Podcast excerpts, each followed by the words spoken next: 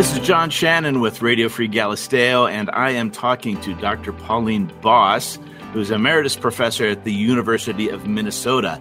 She is known worldwide for developing the theory of ambiguous loss and is a pioneer in the interdisciplinary study of family stress management.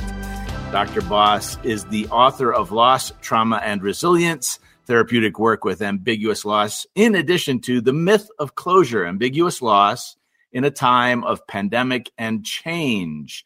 And she is coming to us from Minnesota, correct? Minneapolis, yes, Minnesota. Okay. So, The Myth of Closure is your most recent book. It is, I guess, timely in so many ways. But if you could just give us a quick overview of this book and you're motivated to, to write it uh, because of the pandemic, it obviously has a broader impact. Yes. Well, for over 40 years, I've been working with families who have ambiguous losses, that is, unclear losses, like the first I worked with were families of the soldiers missing in action in Vietnam. Uh, they had no body to bury, and and this is agonizing for families. Um, and then I worked with uh, families of veterans who had Alzheimer's disease and other dementias. So the they had the person was there with them mm. back in the states, but but their mind and memory were going. So after studying 40 years of ambiguous loss, um, of which there are two kinds. The first is physical, like the soldiers missing in action, uh, and more commonly would be adoption and divorce. And the second kind is psychological, where the mind is missing. And that would be uh, football head injuries. Um, it would be um, uh, uh dementia. It could be addiction, and so on. Mm-hmm. Um, what I came to the conclusion, working with the families of the missing, was that they had no closure, and that that was um, the hardest part of it but in fact, I was using the wrong word at that time, um, decades ago. What they didn't have was resolution or justice. Ah. Um, and I came to realize that they don't want closure, nor do people with a clear cut death in the family want closure. They want to remember their loved ones. We mm-hmm. saw that yesterday on Memorial Day. Right. Um, people do not want to forget even a home or a pet that they have been attached to, and they certainly don't want to forget their loved ones. And so I just got sick of hearing the term on in the media and on the street. Well, they'll have closure now. They had a funeral. Well, they'll have closure now. They had a trial. Uh, we have to give up that word. So closure, closure's out. Resolution is in. Yes, or peace might be. They need peace. Mm. But the reason closure is out, it's a perfectly good word in real estate and when a deal is done or when you close a road because there's a flood. Perfectly good word, but it's a terrible word to use on loving human relationships where you have been attached to the person who is lost. It's cruel.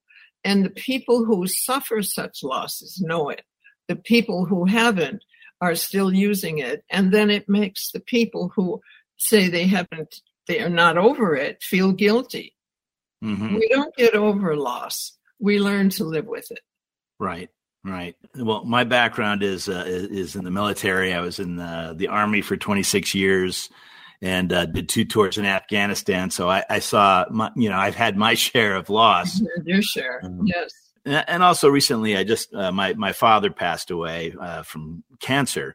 And um, fortunately i was able to be with him right up until he died. And so i do feel i have had resolution with him. And i, I and i don't look at it as closure either. I look at it as you know i still have my my, my dad in my mind. And, sure. and when i look around or when i look in the mirror for that matter. So and those are all good things. With your dad who had cancer, which is a terminal illness, you probably were grieving a bit ahead of time, as I did yeah. with my husband before he died.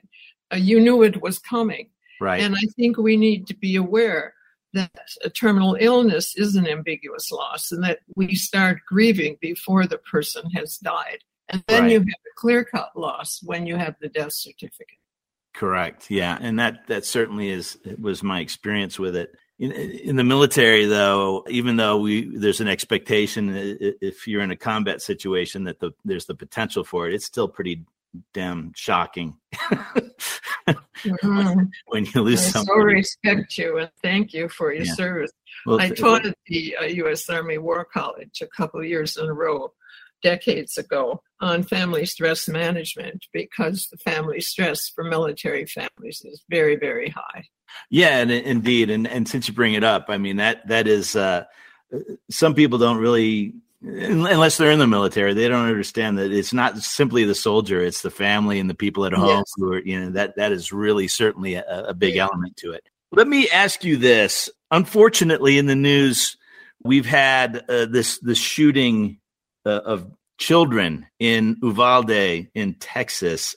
Now that it, it's pretty. There's a sadly a very clear cut ending to those children's lives, but the circumstances now under which they they died. Uh, does it qualify as ambiguous because there was the possibility we think the, of the the police going in and doing something and they didn't and so now the parents are, are sort of like that should never have happened. Uh, is that does that qualify as an ambiguity that they're going to have to deal with now? The, the- the Absolutely.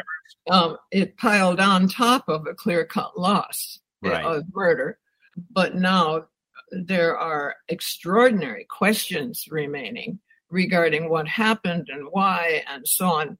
The agony of those families must be immense. Yeah. Not only did they have violent and a sudden shooting with no prediction, a meaningless shooting, but now they have these unbelievable questions surrounding that loss.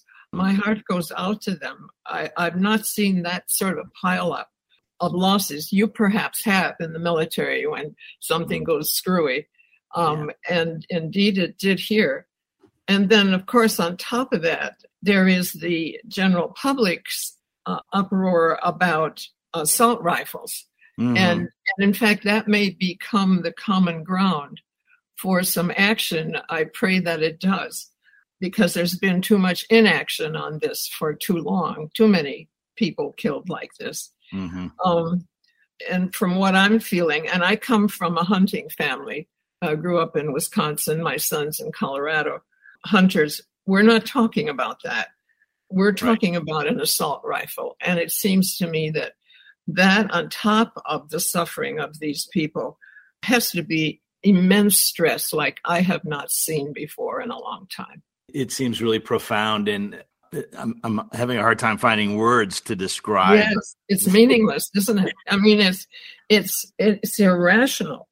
Nothing makes sense. Yeah. So let's expand that out a little bit. We have a war going on in Ukraine, and that also seems pretty senseless. I mean, there's got to be, there's obviously some geopolitical uh, something going on in the mind of the the leaders of Russia, uh, Putin, for example. But there's tremendous loss there. Tremendous loss and carnage. I actually am talking with some of the therapists in Ukraine, and uh, we talked about how can they find meaning in these losses. Mhm, mhm. The Ukrainian people certainly have the meaning of they're fighting for their freedom and they're willing to die for it. It may be the same meaning that a soldier has. I'm not sure. But if you think about the other, the aggressor, it makes no sense at all. right. Uh, and and so it, it is a fight that will continue and and we'll see how it turns out. I certainly know how I hope it turns out. You want right to win over might, but we'll see how that goes. I'm I can't believe the bravery of those people and the fact that their meaning is that I will fight and die for my freedom is admirable and I'm wondering if I could ever do that. Of course, I've never been challenged. Yeah, I think you know, and as you pointed out, with Memorial Day being yesterday, where we we do recall all those who have fought for the country and lost their lives. Those are people who chose to do that and stood up and and did that. And I think if we talk about, you know, and I don't want to get jingoistic or nationalistic here, but uh, you know the the American spirit. Uh, if we were invaded the same way that uh, Ukraine was, I would imagine we'd have a very similar response. And I, I imagine, I like yeah. to think I would. Um, yeah. it, the thing is, I've never been tested. Right. Um, yeah. Thank goodness. Are. Thank goodness. Right. yes. Yes. Thank goodness we haven't. So it sounds to me and uh, like the the only way to get resolution is to find meaning, find that meaning. How how do That's we right. how does one do that? Or how does a group do that or a nation do that when you do have something that is seemingly senseless? You you I guess you pointed out that uh, there maybe there's a rallying point around a, a particular thing, but uh, how does how does one go about finding meaning and accepting where they are? And accepting their loss or understanding it? I think you have to find common ground somewhere. Hmm. And if you're just talking about yourself and the losses one we have had, you and I, or anyone who's listening has had, you use both and thinking, which is um, not the kind of thinking we usually use in our work, which is uh, absolute thinking, binary thinking. Here's an example. I both I both lost a lot during the pandemic and I gained some new things to learn. Mm. Or you would say, I really want to help the people who have lost. And I realized I must help myself first before I can help others. So you you do a pro and a con in in a both and sentence, and we're you know, maybe we can do that about gun violence as well. I both support guns for hunters and self protection and am desperately against assault rifles. That's where people find a common ground and less stress. So if you're talking just about yourself, I'm both nervous about this and eager to do it for the hmm. better good of community that's a stress reducing way to think. And I think right now we're in the midst of a mess all over worldwide, let's say, yeah. and also in our own country. And with the latest of the school shooting in Nogales, but and I could list more. And in the book of the myth of closure, I list historical ones, messes mm. that went on sometimes for two decades or more. After that turmoil, we usually come out with something better, perhaps because of the result of compromise and negotiation. And there's growth and there's prosperity afterwards for quite a long time. Uh-huh. My hope is when we're through this mess we've been in, the pandemic and everything else, political and shootings and violence and wars, that the world will come to a more healing place so that we'll accept diversity. That's inevitable, and we we can do that much better than we have, and equality for all. The right. family, the family of humankind, will not survive unless we do that.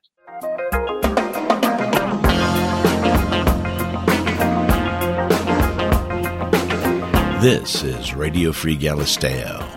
Music and information from the Galisteo Basin. Radio Free Galisteo is listener supported.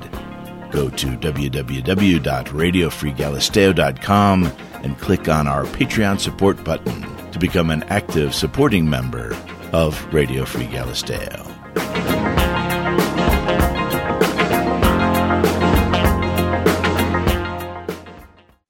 And which you bring up a point. I mean, you know, I, have I've focused on Uvalde, but you know what the week prior there was a, a, a mass shooting in buffalo in buffalo, buffalo. new york. I mean yeah. racially motivated uh, mass shooting.